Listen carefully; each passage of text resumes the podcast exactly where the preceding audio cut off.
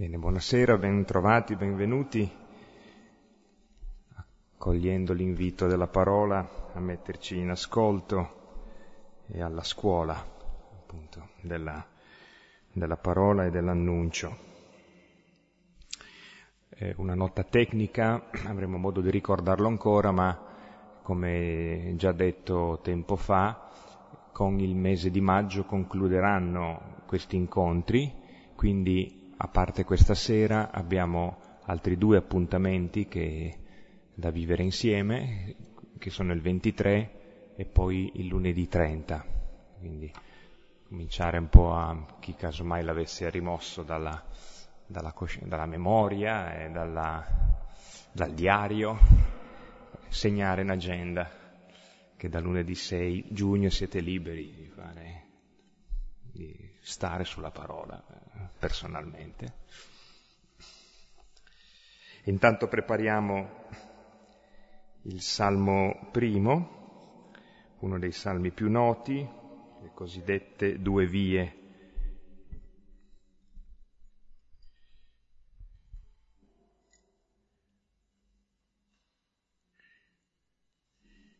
Ancora una volta nel testo che percorriamo questa sera si vede come la parola mette in luce, mette in chiaro che cosa c'è nel cuore dell'uomo, dove indugia il cuore, dove si ferma in compagnia di chi sta e su che rive pianta le sue radici. E è una parola che smaschera le difese, che smaschera i pregiudizi e che mette invece nella possibilità di ricevere la, il perdono e la misericordia. A due cori come di consueto. Nel nome del Padre, del Figlio e dello Spirito Santo. Amen. Beato l'uomo che non segue il consiglio degli empi, non indugia nella via dei peccatori e non siede in compagnia degli stolti. Ma si compiace della legge del Signore, la sua legge merita giorno e notte. Sarà come albero piantato lungo corsi d'acqua, che darà frutto a suo tempo, e le sue foglie non cadranno mai, riusciranno tutte le sue opere. Non così, non così gli empi, ma come pula che il vento disperde. Perciò non reggeranno gli empi nel giudizio, né i peccatori nell'assemblea dei giusti. Il Signore veglia sul cammino dei giusti, ma la via degli empi andrà in rovina. Gloria al Padre, al Figlio e allo Spirito Santo. Come era nel principio, ora e sempre, nei secoli dei secoli. Amen.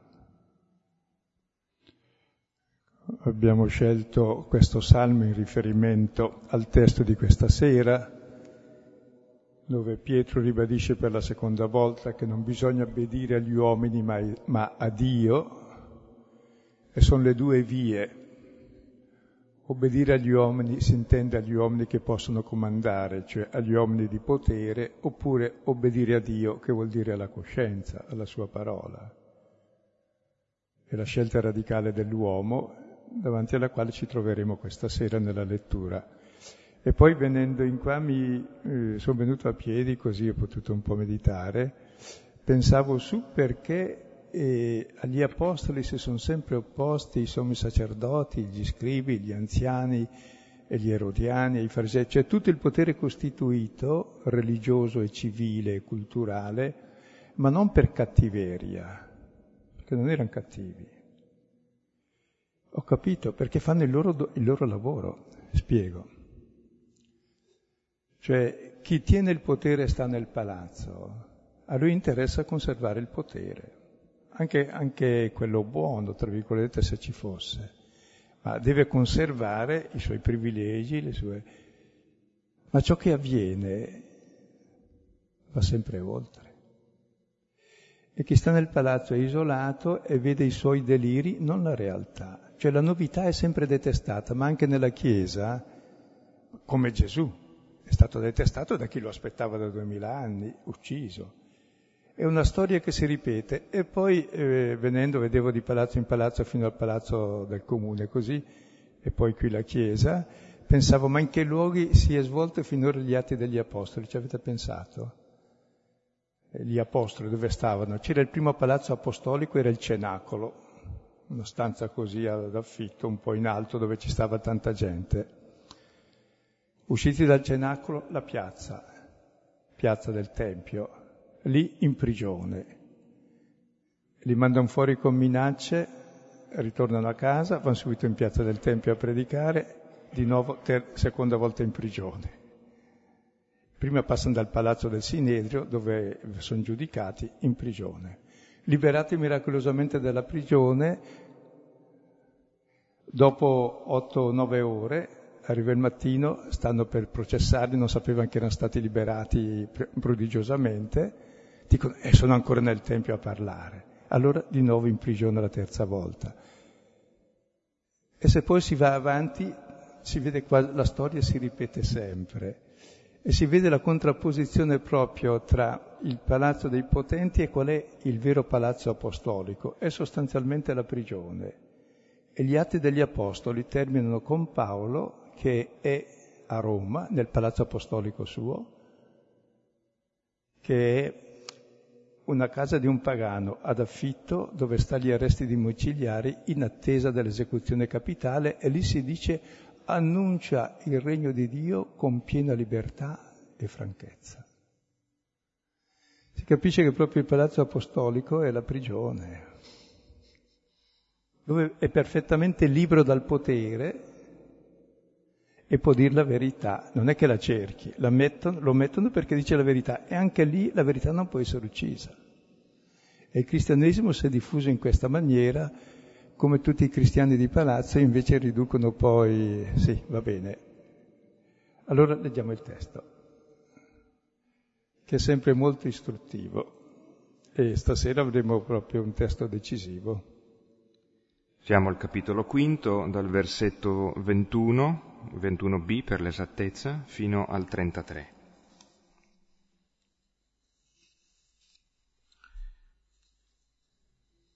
Ora sopraggiungono il sommo sacerdote e quelli con lui.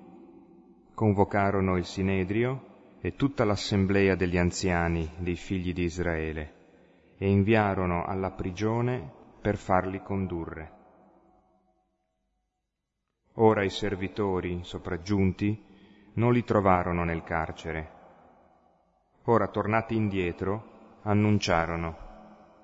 La prigione trovammo chiusa con ogni sicurezza e le guardie in piedi alle porte. Ora, avendo aperto, trovammo nessuno dentro. Ora, come udirono queste parole, il capitano del Tempio e i sommi sacerdoti erano perplessi su di loro. Cosa mai fosse questo? Ora sopraggiunto un tale, annunciò loro, ecco, gli uomini che metteste in carcere stanno diritti nel Tempio e insegnano al popolo.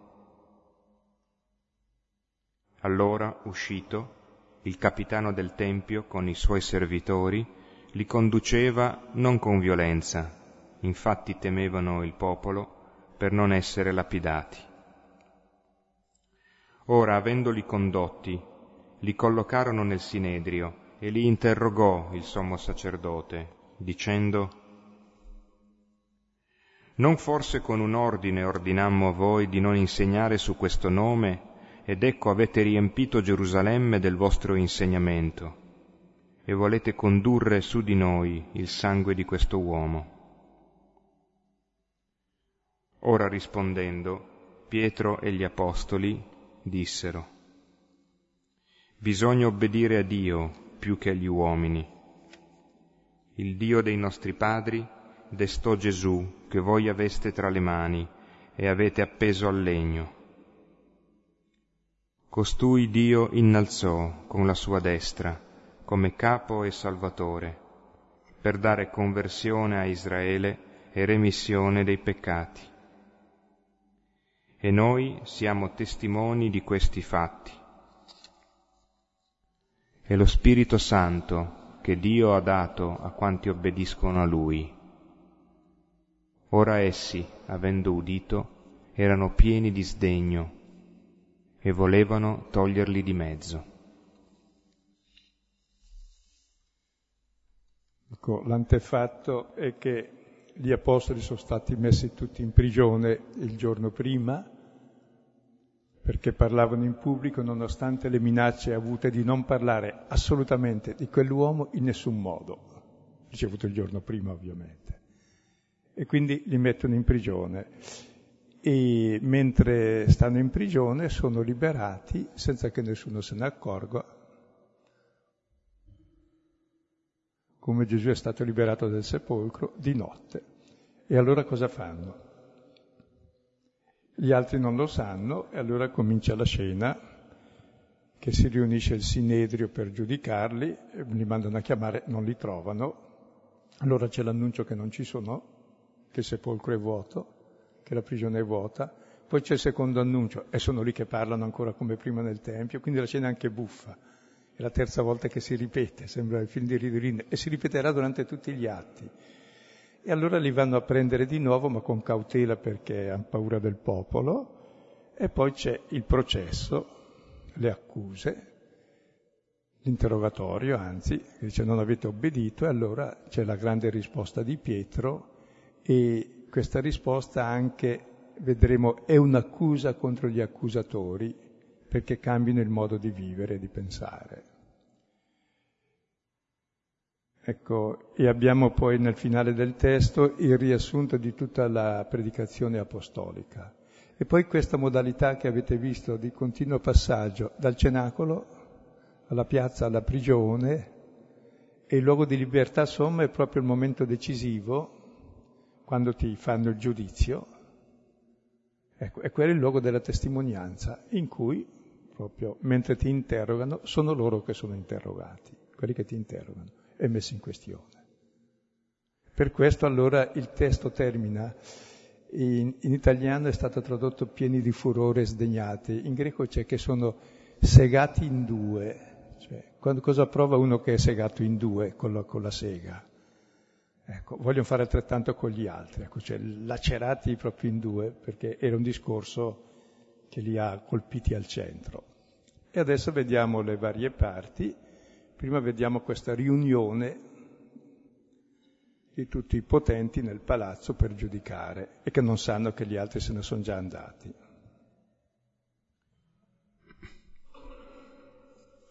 Ora, sopraggiunto il sommo sacerdote, e quelli con lui convocarono il Sinedrio e tutta l'assemblea degli anziani dei figli di Israele e inviarono alla prigione per farli condurre. Ecco qui abbiamo tutti quelli che erano stati i nemici di Gesù e sono i vari potenti, dal sommo sacerdote che ha il potere e religioso ma anche civile, anche se sotto condizione, quelli con lui che sono i Sadducei, sono i ricchi proprietari, e il Sinedrio, che è il centro in fondo del potere legislativo esecutivo per loro. Poi si parla anche dell'assemblea degli anziani, una certa gelosia che non si sa se coincida col Sinedrio sia un'altra cosa, quindi tutto solenne, e inviano alla prigione per farli condurre. Noi sappiamo già che la prigione è vuota, ma loro non lo sanno.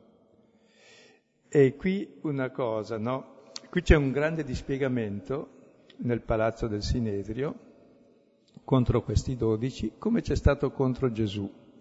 E cosa vogliono fare? Arrestare questa novità che sta accadendo. E, e mi chiedevo come mai è capitato così a tutti i profeti, non solo a Gesù, poi è capitato a Gesù, poi agli apostoli, e ancora adesso a chi dice la verità, a chi dice qualcosa di nuovo, sempre è condannato, oppure quel che si diceva anche uno storico dell'Ottocento della Chiesa, che chiaramente era stato condannato, diceva ma perché la Chiesa combatte gli amici di domani con i nemici di ieri? Non so se è chiaro. Eh. I nemici di ieri diventano gli amici oggi per combattere quelli che ci sono oggi, che poi saranno amici domani per combattere gli altri. Cioè perché è reazionario, mi chiedo? Perché non ammette la novità? è perché l'istituzione vuole il controllo e Dio non lo puoi controllare. Dio è Dio della storia, della vita e la vita è sempre nuova. Eh? Anche l'aria eh, si rinnova, tutto si rinnova, perché se, se è già vissuto è già tutto finito.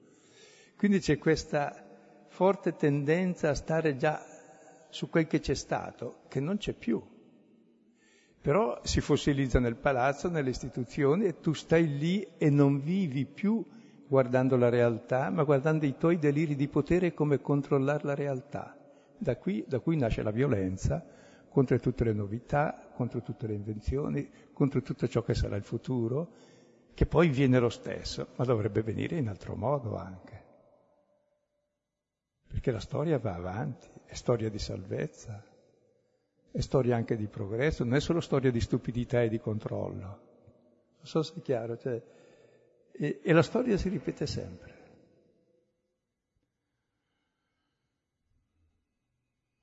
E tra l'altro, no, le persone così che hanno il potere fanno così, li capisco, se no perdono il potere. Ma che si faccia così nella Chiesa non lo capisco. Perché vuol dire che non si ha fiducia in Dio e nella storia, è in Dio che conduce la storia ed è Signore della storia.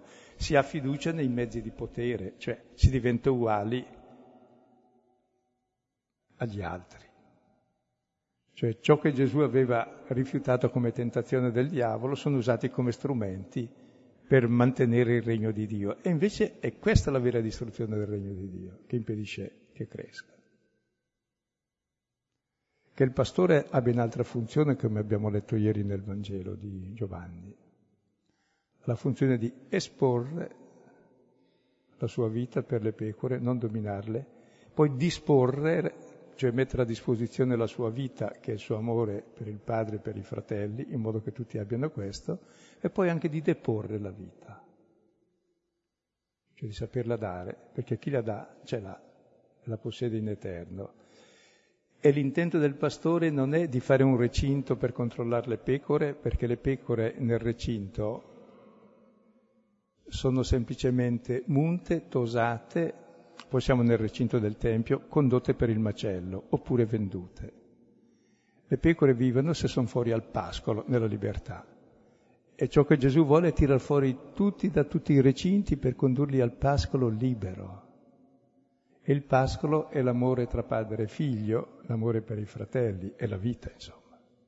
E deve uscire da tutti i recinti, da tutti gli steccati, da tutte le strettoie di potere che sono di violenza religiosa o non religiosa. Mm. Ma ha sempre un fondamento religioso la violenza, se no non si riesce a farla. Ogni guerra deve essere santa per farla, è giusta. E se è giusta state tranquilli, ci si ammazza brutalmente.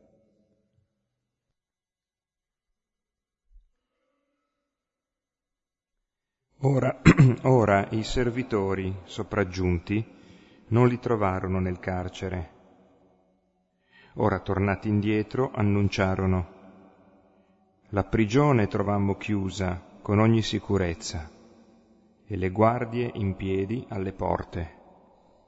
Ora avendo aperto trovammo nessuno dentro. Ora come udirono queste parole, il capitano del Tempio e i sommi sacerdoti erano perplessi su di loro cosa mai fosse questo. Ecco, andando al sepolcro, scusate, alla prigione, come le donne il mattino di Pasqua, lo trovano vuoto e così i servitori trovano vuoto e tornano e annunciano. La porta era chiusa con sicurezza, quindi non è stato rubato. Le guardie stanno in piedi alle porte, hanno vegliato tutta notte, dentro c'è nessuno. Cioè, è la sorpresa del fatto, cioè, sono le stesse guardie ad annunciare il fatto, si usano le stesse parole della resurrezione. Cioè, cosa è capitato a questi servitori? Tra l'altro la parola servitori eh, è molto bella, in greco è, è, è iperetai, che sarebbero quelli che stanno a remare sotto le barca. E questa parola è usata all'inizio del Vangelo di Luca per indicare i servitori della parola, cioè quelli che sono lì a servizio della parola che remano questa barca, che è la vera barca, la nostra casa in fondo, è la parola dove abitiamo, e questi sono gli schiavi della parola. Era per dire che la, la parola comincia con questi galeotti, insomma, che sono lì a remare, e termina, il Vangelo di Luca comincia con questo, e termina con Paolo in prigione, e qui si parla sempre di prigione, che è il palazzo della libertà della Chiesa, cioè della testimonianza della verità, che c'è una verità più forte di ogni potere, di ogni violenza, anche del potere della morte, che è la grossa prigione poi è il sepolcro. E qui si trovano questa cosa impossibile davanti agli occhi. E loro come reagiscono? I servi constatano il fatto, l'impossibile è avvenuto, come la resurrezione di Gesù. Quindi la violenza non serve, non ferma la realtà. E allora loro si dice sono perplessi i sacerdoti e il capitano dei, dei soldati del Tempio, dove la parola perplesso in greco è un po' diversa e si dice che si trovano in una, non in una poria che vuol dire una, una via intransitabile, un guado che non puoi passare, ma su due vie intransitabili, e spiego. Perché una è la realtà, che non ci sono dentro ma non possono dire che non ci sono dentro per motivi soprannaturali, perché sennò dovrebbero credere. La seconda è che non possono neanche negare che siano usciti in modo strano perché le guardie sono lì e quindi non possono neanche dire sono sfuggiti. Allora l'unica cosa possibile sarebbe ammettere la novità, che c'è contro quello che pensano loro è capitato qualcosa, che loro non sanno controllare ma non volendo rinunciare al controllo, cosa fanno? Beh, li rimetteranno in prigione, ma non cambiano il parere, non so se mi spiego, perché fino a quando non rinuncio a voler controllare, avere in mano la cosa, non capirà mai la verità. Se la verità è quel che è il mio interesse, chi ha l'interesse, non, non dice mai la verità, dice quel che gli interessa. Romani 1,18 dice guai a soffocare la verità nell'ingiustizia. Cioè quando hai un interesse, sei ingiusto, chiaro, l'interesse sono sempre contro gli altri, non ti interessa più la verità. Quindi vai in delirio, è il delirio tipico del potere, che funziona anche per tutti quelli che fanno parte del potere sempre e non si rendono conto della realtà fino a quando esplode, come è capitato nel mondo arabo, come capita dappertutto, come anche nella Chiesa, ma bisogna stare attenti. Cioè bisogna guardare la realtà e seguire la realtà, non le mie idee. Se no mi trovo in perplessità, chiaro, se voglio negare la realtà, eh, eh, cosa posso fare? Posso solo usare la violenza per arrestarla. E la menzogna per dire che non è vero, avranno fatto qualcosa che io non so, ma le loro arti magiche.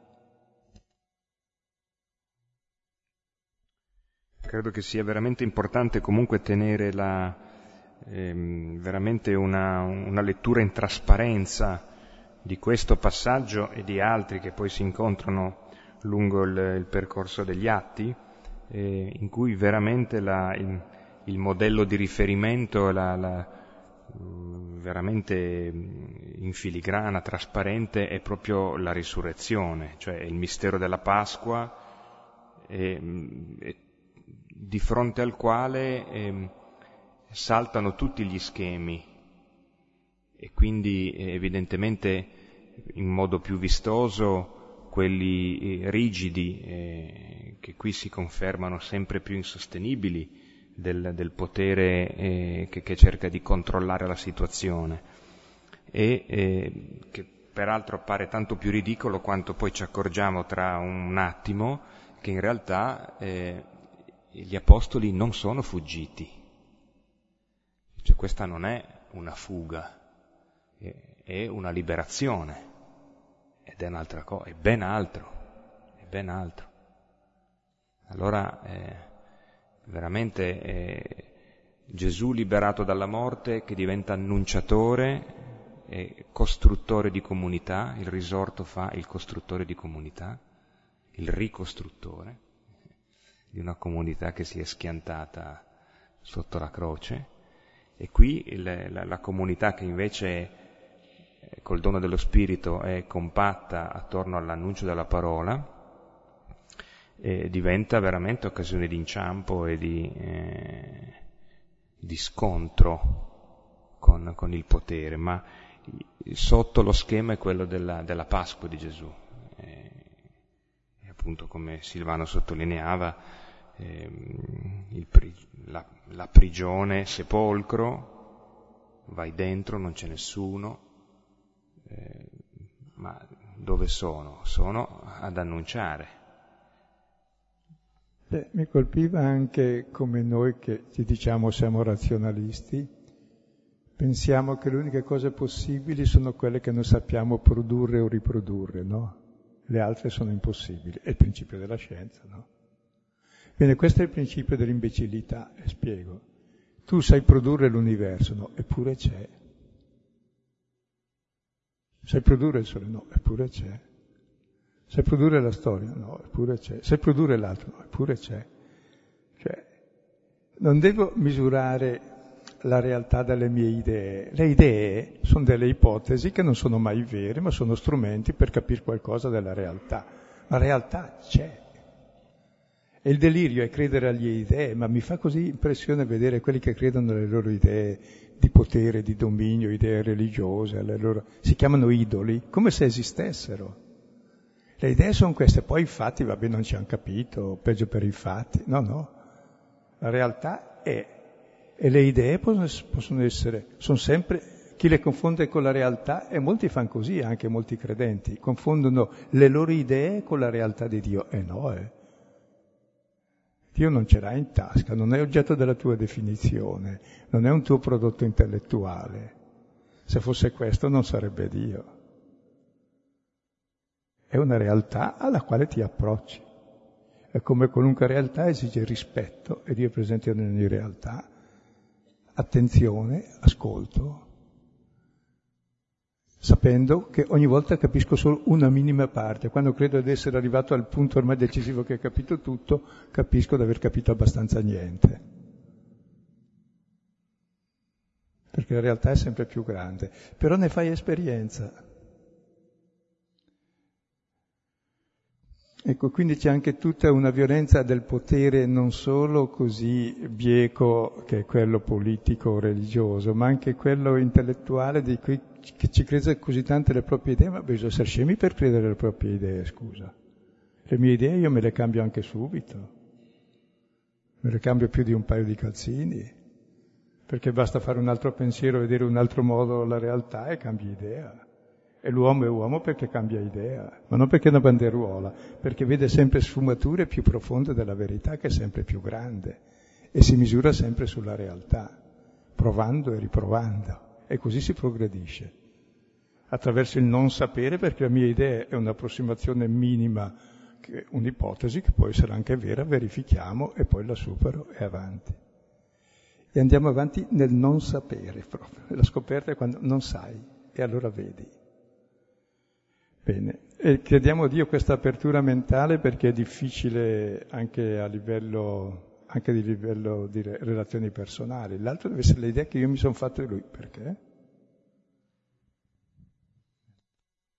Una, prima di passare ai versetti, eh, certamente il lettore eh, del, del, Vangelo di Luca, eh, quando sente frasi eh, come eh, di questa perplessità e questo interrogarsi, eh, cosa mai fosse questo.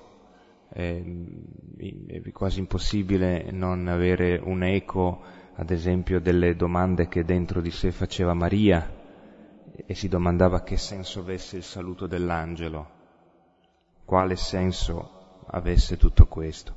Ma eh, ben diversa è l'apertura di Maria alla novità rispetto invece a, a una domanda che non trova sbocco perché si, si eh, schianta sul muro del, del, potere che cerca di, di serrare delle porte che non serve niente chiudere perché di fatto restano chiuse e i discepoli non ci sono più.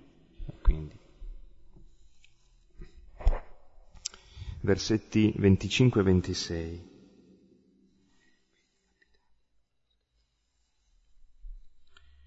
Ora sopraggiunto un tale, annunciò loro. Ecco gli uomini che metteste in carcere stanno diritti nel Tempio e insegnano al popolo.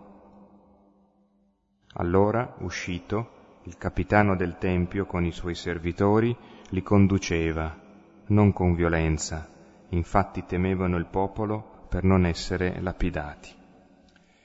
Ed è bello che contro tutte le ipotesi e le perplessità uno viene ad annunciare il fatto che la prigione sepolcro è vuota, tutto è intatto, quindi chissà cosa è successo, e poi arriva un altro ancora ad annunciare, il secondo annuncio, angeli questi, dice, stanno dritti nel Tempio. La stessa parola sta dritto che fa parte anche della resurrezione, levati su, e insegnano al popolo. Cioè, è, una, è bella questa scena perché mostra come la parola imprigionata in realtà è sommamente libera, partecipa del mistero di morte e resurrezione di Cristo, perché nella loro vita hanno testimoniato sia la morte, carcere, sia un amore più forte della morte perché sono servi della parola e questa li libera perché finalmente la testimoniano e sono risorti e continuano nel Tempio a fare esattamente ciò che gli avevano vietato assolutamente di fare, insegnare. E tra l'altro la parola insegnare mh, mm, comincia gli Atti degli Apostoli, nel primo libro scrissi ciò che Gesù principiò a fare e a insegnare. Prima fa e poi insegna ciò che ha fatto, ce lo fa capire. E gli apostoli continuano a fare come Gesù e poi a spiegare come mai ciò capita. Ed è importante l'insegnamento, cioè la parola, la parola che aderisce alla realtà, perché la parola che aderisce alla realtà è vera, ti libera ti fa figlio di Dio, la parola vera. La parola menzognera invece ti uccide, crea violenza, potere e ti mette in delirio perché sei sempre sfasato con la realtà e deve crescere sempre di più la violenza e il potere. E vada pure in allora tutto il resto. È, è diabolica, diventa un circolo infernale, no? Da qua ci si può anche liberare, abbastanza i gelsomini che hanno vietato in Cina, no? Anche la piantagione per dirle com'è ridicolo il potere fin dove arriva, a vietare di piantare gelsomini perché può ricordare come in Albania c'erano delle mh, finestrelle rotonde, ah, richiama il romanico, richiama le cose di chiesa, allora si vedeva cementate tutte le finestre rotonde dei palazzi, perché c'era il ministro del culto, cioè dell'ateismo, che doveva far sparire tutte le tracce del religioso, per cui era ossessionato dell'idea del religioso. E qui l'ha sempre evidenziato sempre di più, ecco. E allora entrano nel Tempio, sono lì che insegnano, vanno e li conducono stavolta, le altre volte si dice li hanno gettato addosso le mani, cioè li hanno presi di forza, con la violenza, strattonandoli, trattandoli male. Adesso, avendo paura di essere lapidati loro dal popolo, li trattano bene, dice per favore venite. Però là, dopo li bastoneranno bene nel palazzo.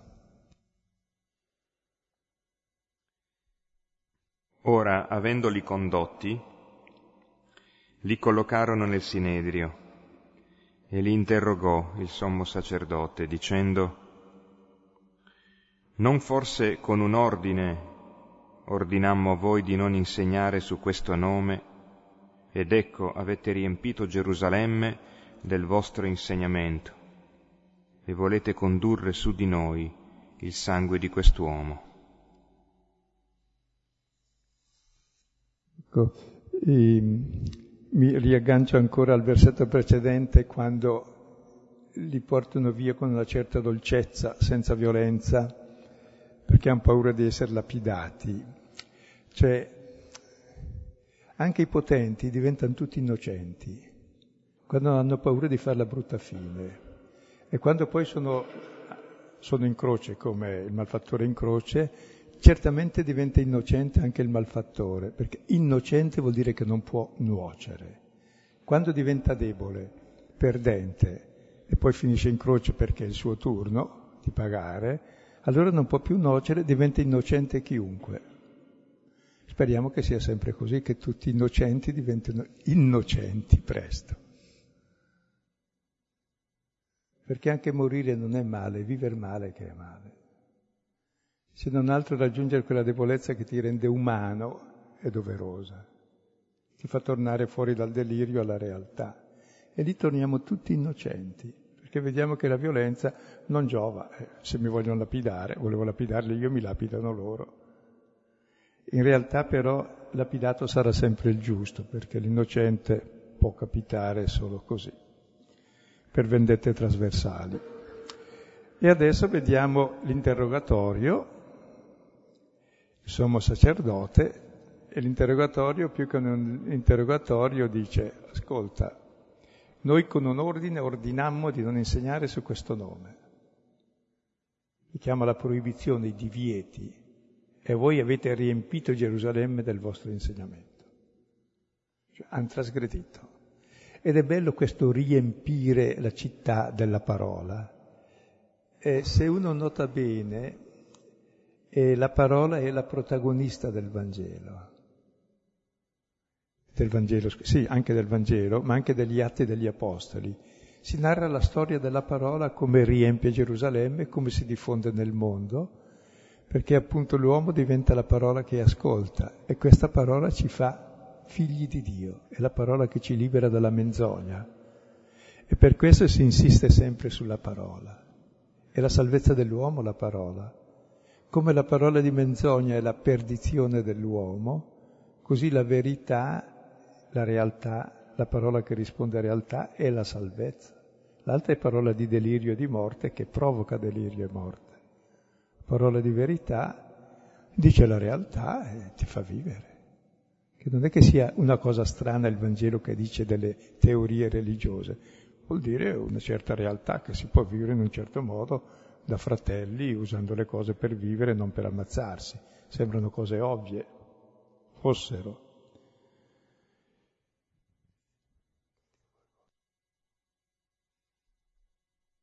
Credo che sia abbastanza forte l'espressione ehm, che, che va, va, poi a, a, a, richiamare al sangue di quest'uomo, il sangue di Gesù, ehm, in cui allora la, quella parola che, che, Gesù è il Logos, no? è la parola fatta carne, eh, carne e sangue, vita, e, ehm, allora la, il richiamo ancora una volta alla concretezza recente di fatti eh, che noi chiameremmo di cronaca, eh, fatti che come si dice bruciano ancora. No? Eh, e, mh, mm, e, c'è mm, questa, mm, che mi sembra di, di cogliere evidentemente nel, nell'autore, in Luca c'è qualche cosa di ben di più, ma c'è anche un po' un, un mettere in, in, risalto il disagio di questi uomini di potere di fronte a, eh, a un sangue che eh, la pietra messa sopra non copre, non riesce a... No? E quindi c'è, ehm, banalmente potremmo dire una coda di paglia, cioè eh, rimproverano, mi sembra, non so se no? eh, rimproverano gli apostoli di avere riempito Gerusalemme e quindi di avere trasgredito. E questa è una cosa. Ma poi in questa trasgressione c'è la seconda parte che eh, denuncia la loro debolezza e dice il sangue di quell'uomo lo volete far ricadere su di noi.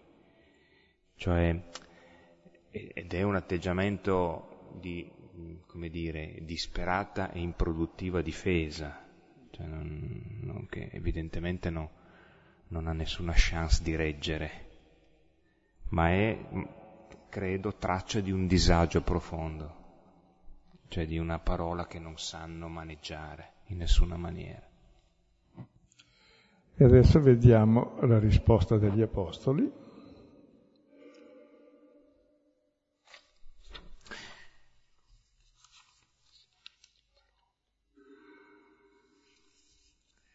Ora rispondendo, Pietro e gli Apostoli dissero, Bisogna obbedire a Dio più che agli uomini. Il Dio dei nostri padri destò Gesù, che voi aveste tra le mani e avete appeso al legno. Costui Dio innalzò con la sua destra, come capo e salvatore, per dare conversione a Israele e remissione dei peccati. E noi siamo testimoni di queste parole. E lo Spirito Santo che Dio ha dato a quanti obbediscono a Lui. Ora essi, avendo udito, erano pieni di sdegno e volevano toglierli di mezzo. Ecco, la risposta di Pietro non è un'autodifesa, anzi è un attacco frontale. E comincia con la domanda bisogna obbedire a Dio? Non è la domanda, l'aveva fatto come domanda il capitolo quarto. Secondo voi è bene obbedire a Dio o agli uomini? Chiaro che non possono dire che bisogna obbedire agli uomini e non a Dio.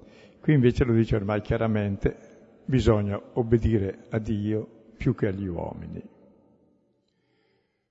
Ora, eh, questa parola è stata usata spesso è la parola della libertà di coscienza ed è fondamentale, basta sapere cosa vuol dire obbedire a Dio, lo vedremo il versetto dopo, chi è Dio e cosa ha fatto questo Dio. Ma perché è così importante obbedire a Dio, non al potere? Gli uomini che comandano sono quelli del potere. Voi pensate a tutte le stragi, tutte le guerre. Si obbedisce agli uomini semplicemente perché hanno il potere. Cioè, supponete eh, c'è un generale che ha 5 stellette e ordina di buttare la bomba atomica su Hiroshima, lo può fare perché ha 5 stellette. Se fosse in mutande gli riderebbero in faccia. Ma scusa che differenza fa? Cioè, eh, siamo pazzi, crediamo a uno che è pazzo davvero per ordinare quelle cose, è del delirio del potere. E l'altro invece lo prenderemo in giro invece che è saggio, perché prende in giro quelle brutte cose lì. Cioè eh, c'è tutta una mancanza di coscienza. Il potere è sempre incosciente, perché difende il proprio interesse. Mentre se uno guarda la sua coscienza, nella nostra coscienza, siccome noi siamo relazione, nella nostra coscienza c'è sempre un'alterità, parla un'altra voce che non sono io. Se parla solo il mio io, il mio interesse, non è più coscienza, è il potere, è l'incoscienza che parla se no uno è malatissimo, allora è da curare, la meterde è da curare molto grave. Se, se è, è, la coscienza autistica, cioè l'unica coscienza che ha è delle sue idee, è pazzia pura. Quindi noi dobbiamo agire in coscienza, ma non in coscienza rispetto a quanto vediamo alla televisione o a quanto ci ordinano gli uomini o ci ordina il mercato o ci ordina rispetto a qualcosa che sta scritto dentro di noi, nella nostra coscienza. E cosa c'è nella mia coscienza? Cosa desidero io in coscienza che facciano a me? Che mi accettino, mi vogliono bene, mi riconoscano, mi trattino bene, mi rispettino, non mi rubino, non mi mentano. Non... Oh. Bene, fai questo. Tutto ciò che non è questo non lo puoi fare chiunque te lo comanda. Chiunque. So sei chiaro. E ogni uomo ha dentro questa coscienza se non è malato del tutto o se non è nel delirio del potere. Perché poi quando uno è dentro nel gioco non vada più a nulla. Quindi c'è davvero un appello profondo, quello che Kant diceva il cielo stellato sopra di me, no? La coscienza morale dentro di me. La coscienza davvero è sempre coscienza dell'altro, perché siamo relazione. Quando uno perde la coscienza dell'altro, cioè della realtà, e ha solo coscienza dei suoi patemi d'animo, e appunto è malato. O dei suoi deliri o delle sue idee, è malattia ancora più grave che nuoce a tutti gli altri. Quindi il primato della coscienza c'è comunque. Dopo sta a noi non obbedire a chi comanda contro la mia coscienza, che potrebbe essere un, un pazzo che comanda patologicamente e tutti tutti i dittatori sono patologici. Non ce n'è uno sano di mente. Uno che ha bisogno di comandare per essere importante è scemo. Ha, ha, nessuna, ha nessuna stima di sé, che ha bisogno di stare sulla testa di qualcuno per sentirsi qualcuno. Deve proprio essere, fosse anche barone universitario, ce n'è, perfetti idioti come uomini. Quegli uomini che si danno importanza, lì non sa chi sono, sì, non lo so, non mi interessa sei figlio di Dio che è una cosa grossa. Non dimenticarti questo, il resto sei come tutti gli altri, spero, perché gli altri sono umani. Se tu sei diverso non so chi sei. Sei un, alien, un alienato, fuori di testa, ma ce n'è tanti, che non sono i fuori di testa normali, sono quelli super. Solo ricordare che nel, nel libro degli Atti abbiamo già trovato al capitolo quarto, al versetto 19.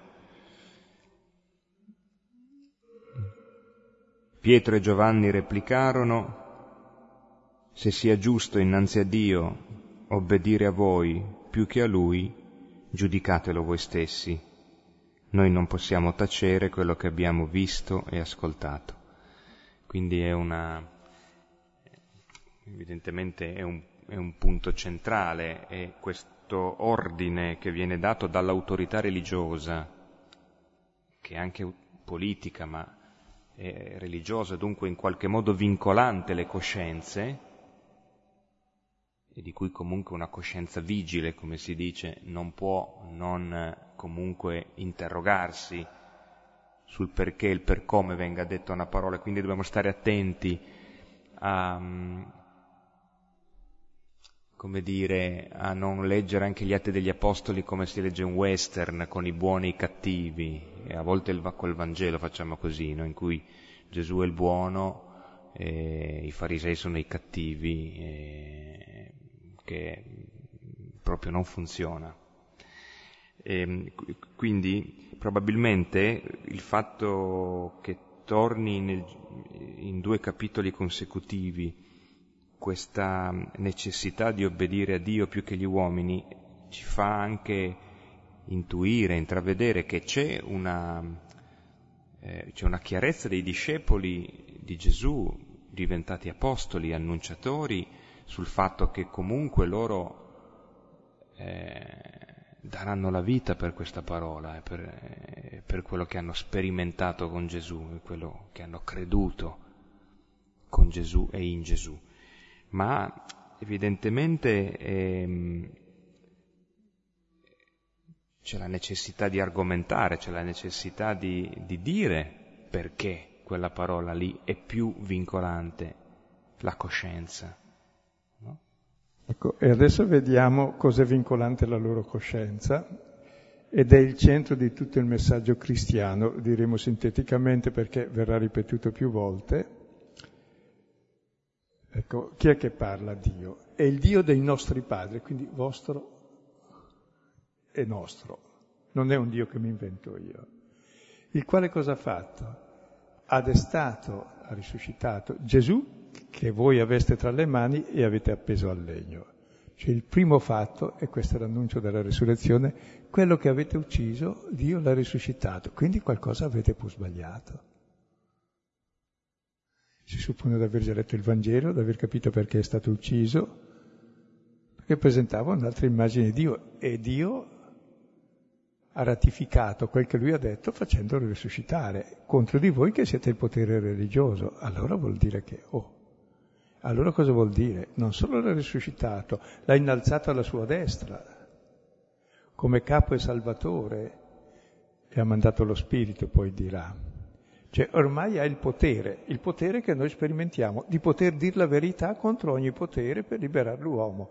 Quel potere che ci ha fatto raddrizzare quell'uomo storpio, quel potere la cui ombra, l'ombra di, di Pietro, fa risuscitare la gente via via che passa per strada, quel potere che ci ha liberato dalla prigione a porte chiuse, quel potere di vita e di amore che vince la morte, è questo che ha innalzato la destra di Dio, è il potere di Dio e della salvezza dell'uomo.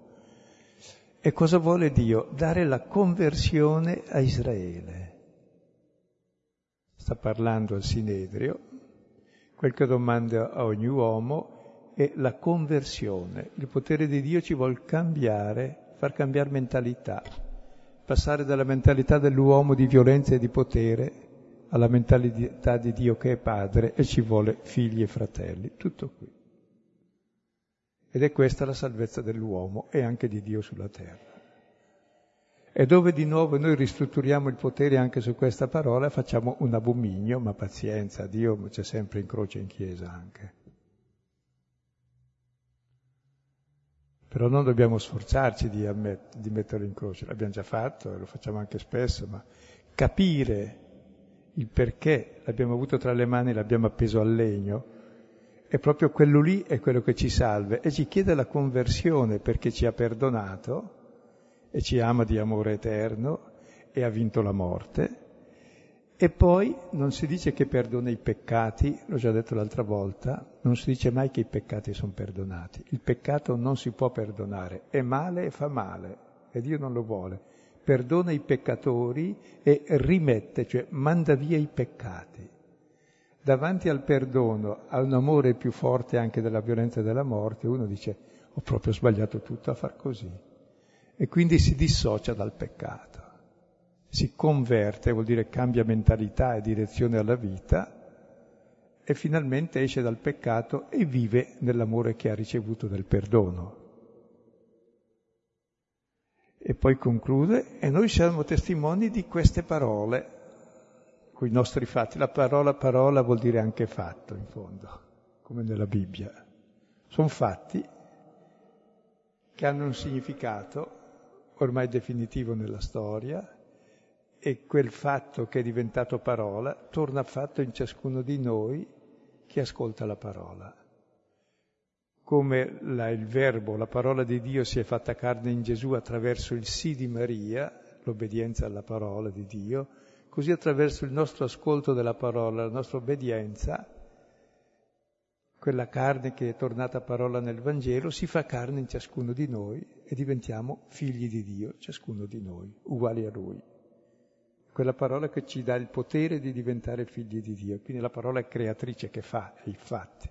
E noi siamo testimoni di questa parola e lo Spirito che Dio ha dato a quanti lo ascoltano. Lo Spirito è la grande promessa messianica è la vita di Dio, è il potere stesso di Dio, quello che si è manifestato sulla croce di un amore più forte della morte e nella risurrezione. Ed è quello che fa sì che gli apostoli facciano dei segni, e i segni sono guarire i malati, ma il grande prodigio non è la guarigione dei malati, ma è la vita nuova nella libertà che loro conducano e che la comunità conduce nella vita fraterna. Ecco, vedete allora come il tribunale e la prigione è il luogo di massima libertà e massima testimonianza per gli apostoli.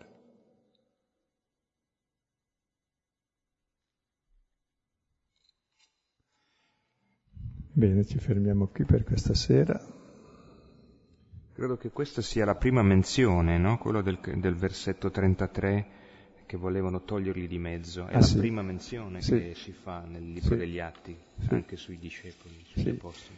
E poi si dice che loro stessi sono stati segati in due da queste parole. Che è bello, un discorso che ti eh, dice, ascolta, sei lì che sei perplesso perché non vuoi capire, perché non, non ti interessa la verità, ti interessano i tuoi interessi. Vedi che questi tuoi interessi ti rovinano. E allora si sentono segati in mezzo e non riescono a far tacere questi però neanche la loro coscienza probabilmente del tutto. E allora come si può reagire a questo disagio? Ammazziamo anche loro, cioè ripetiamo il delitto, invece di cambiare. L'alternativa alla conversione è ripetere il delitto, è in altro modo, ma Questo siamo abilissimi, come diceva Gesù. I vostri padri hanno ucciso il profeta e voi testimoniate di essere uguali a loro perché costruite i sepolcri ai profeti uccisi dai padri, intanto uccidiamo quelli di oggi. E i nostri figli domani costruiranno i sepolcri a quelli di oggi e poi continueranno la storia. Però la verità non si ferma, grazie a Dio, e risorge e si desta anche dal sepolcro, oltre che uscire dalle prigioni.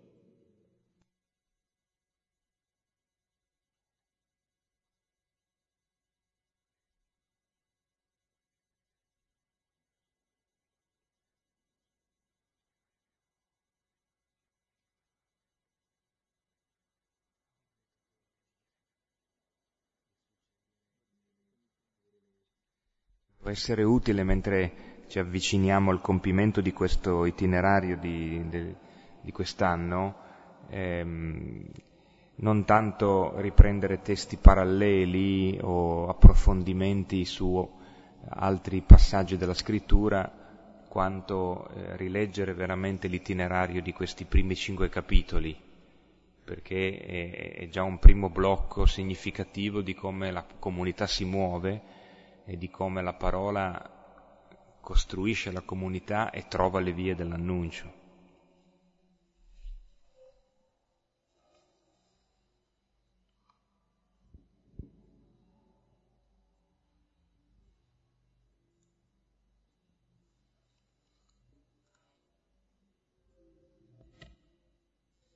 Pietro di fronte all'autorità religiosa, di, Pietro di fronte all'autorità religiosa dice che bisogna obbedire a Dio piuttosto che agli uomini. Io mi chiedo qual è oggi la libertà del credente di fronte all'autorità religiosa? Ci sono sempre gli yes man e gli yes lord, quelli che dicono di sì a qualunque autorità strisciando pur di avere dei vantaggi, oppure quelli che hanno la coscienza.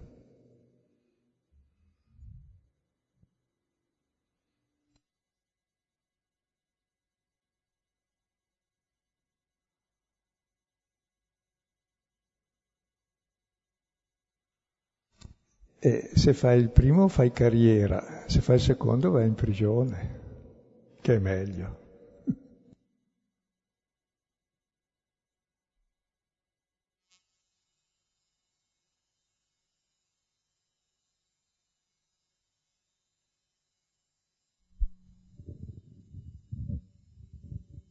Magari poi ti mandano a Barbiana dove amministri 42 anime eh, mi ha colpito molto questo brano, che ha tutto questo gioco sottile fra realtà e finzione, eh, in cui l'accusa dichiara la vera realtà, come l'iscrizione sulla croce. E dove mi ha colpito molto questa cosa che dicevi, questa doppia eh, strada, questa doppia aporia, no? in cui alla fine, di fronte a questa cosa che mi sfugge e che implica, eh, non, non ha una via di uscita che la mia conversione, in realtà, e questo lo vedo nella mia vita, creo la realtà che io di, di cui sono portatore e quindi li prendo e li rimetto in prigione. Straordinario questo comportamento, straordinario.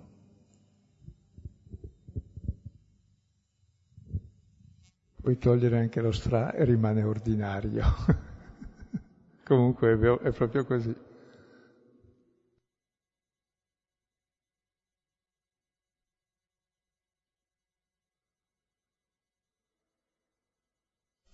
Guardate davvero che arrivare a agire in coscienza, chi vende la coscienza non la puoi vendere neanche al Papa, neanche al Vescovo, neanche, a nessuno la puoi vendere la coscienza.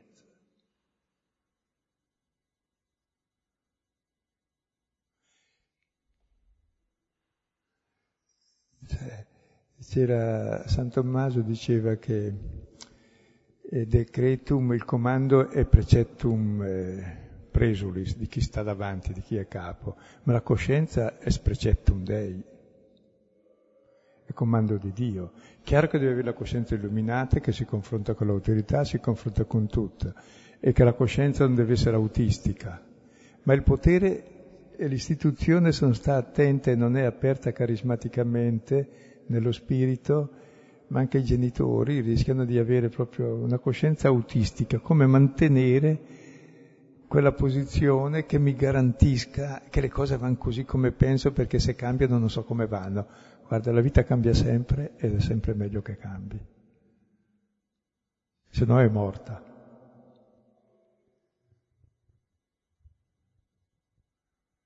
Cioè, ci vuole questa libertà interiore, questa trasparenza ed è bello quando vedi, adesso prima ho detto un'esagerazione che fa carriera, che dice sì. Sì, uno che dice sì fa carriera, ma grazie a Dio non solo quelli la fanno, ma gli altri non è che vogliono fare carriera, sono persone oneste competenti che aiutano a capire davvero eh, in coscienza cosa bisogna fare, illuminano la coscienza e rispettano. E non manipolano le coscienze, ma le illuminano con le parole, ecco, che è la funzione della Chiesa, appunto. E lo diceva Pietro con tutti gli altri apostoli insieme, quindi possiamo anche credergli che ha detto così e che bisogna far così.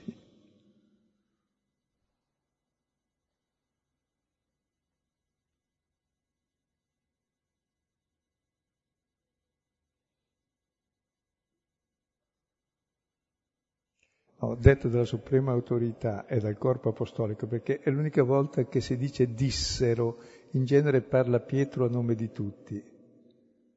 Qui invece dissero, cioè è corale.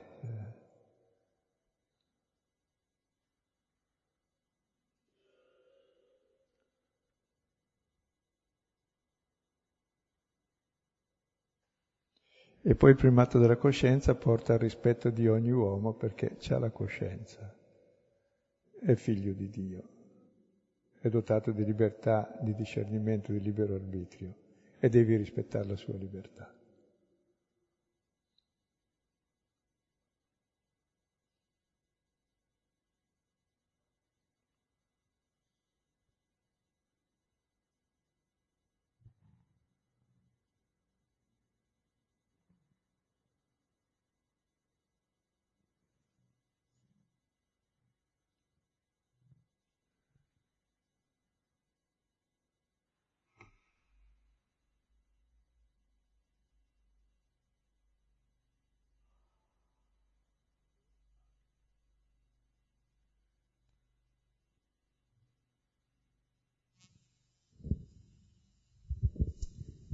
Vorrei parlare del palazzo apostolico, che, eh, non, non, nel senso della prigione. Io so che tramite i missionari che nel mondo ci sono molti vescovi e anche missionari che per questa parola ancora oggi sono imprigionati. Però, visto che l'umanità ha fatto un certo progresso nella, nella propria coscienza, cioè com'è possibile che in un mondo in cui circolano tante parole, proprio, cioè, eh, viene bloccata, eh, cioè viene un uomo che si fa portatore di questa parola, cioè del Vangelo, viene così ancora oggi, dopo duemila anni, ancora ci parlo dei paesi del Maghreb oppure l'Iraq o la Cina, cioè ancora oggi si trova ancora nella stessa situazione di duemila anni fa. Com'è possibile? Cioè, proprio dal, punto di vista di, del diritto dell'esercizio della, della libertà religiosa, cioè, o, oggi circolano tutte le parole, però magari eh, quando è un crimine eh, che, che, circoli una copia di Vangelo, cioè una parola. Io adesso non, non, ho, non, ho, non ho sentito bene cosa vuoi dire, comunque eh, direi teniamo ben presente che Pietro e gli Apostoli hanno detto che bisogna obbedire a Dio e non agli uomini. E questo l'hanno detto la legittima autorità religiosa loro. Loro che erano dei semplici laici, illetterati vuol dire laico proprio, che non ha studiato. Idiota venivano chiamati, cioè privati, neanche con una funzione pubblica. Quindi eh, questo rispetto sommo. E dobbiamo richiamarci a questo sempre. Non a caso il fatto della libertà di coscienza oggi è riconosciuto da tutti e viene da, da questi testi.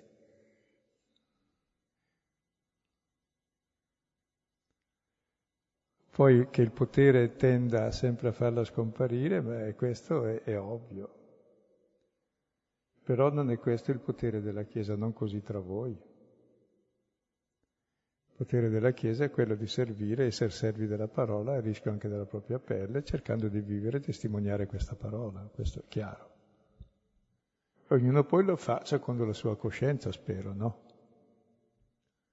E nessuno è giudice della coscienza altrui.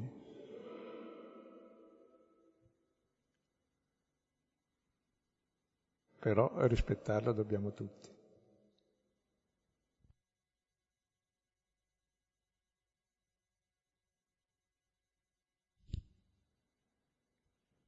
Possiamo concludere con un padre. Vabbè, c'è qualcosa?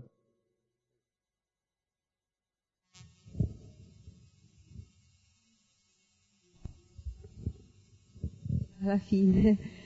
No, pensavo una cosa prima mentre tu leggevi, e cioè, ehm, dicevo, ma in fondo questi qui sono i pescatori, sono appunto, come hai detto te adesso, ehm, uomini non di lettere, e come questo sia un fortunato antidoto che avevano loro alla superbia, all'intelletto, allo studio, inteso proprio come un allontanarsi. Mi, mi domandavo, chissà come avranno fatto a essere contemporaneamente così sicuri di quello che rispondevano e così eh, anche amici di, una, eh, di un dubbio continuo, perché insomma quando io ho sempre in mente che quando Gesù appare non era solo Tommaso che era incredulo, erano in tanti. Tommaso è stato quello che ha detto io non credo fino a quando, ma all'inizio quasi quasi si diceva no, no, no, ma sarà vero, non sarà vero, ma nascondiamoci. Allora mi, mi colpiva molto questo fatto che uno pote, possa arrivare ad accogliere in sé una certezza che è proprio come avere Dio in sé e dall'altra parte un dato di fatto di sostanziale debolezza.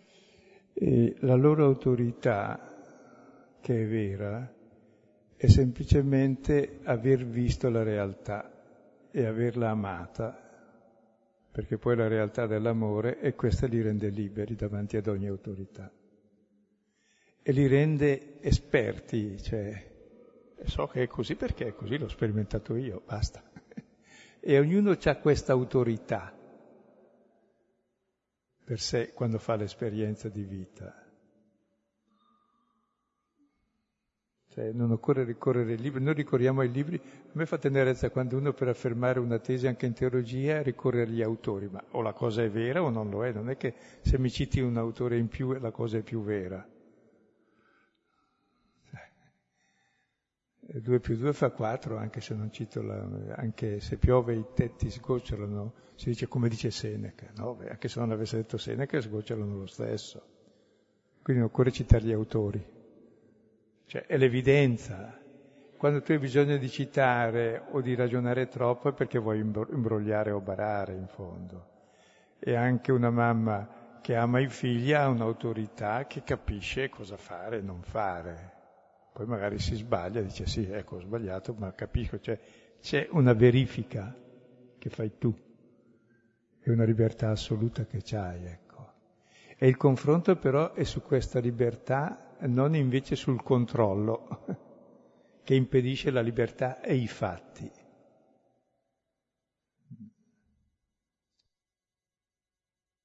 Perché il Signore anche ci apre gli occhi sulla realtà che è sempre molto diversa da come noi la pensiamo ed è sempre anche migliore tutto sommato. Diventa brutta quando la violentiamo per portarla secondo le nostre paure o, nostri, o le nostre concupiscenze.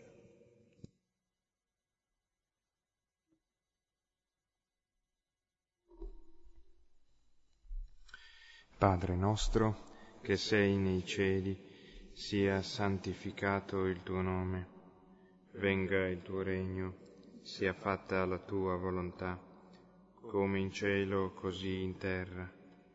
Dacci oggi il nostro pane quotidiano. Rimetti a noi i nostri debiti, come noi li rimettiamo ai nostri debitori, e non abbandonarci nella tentazione, ma liberaci dal male.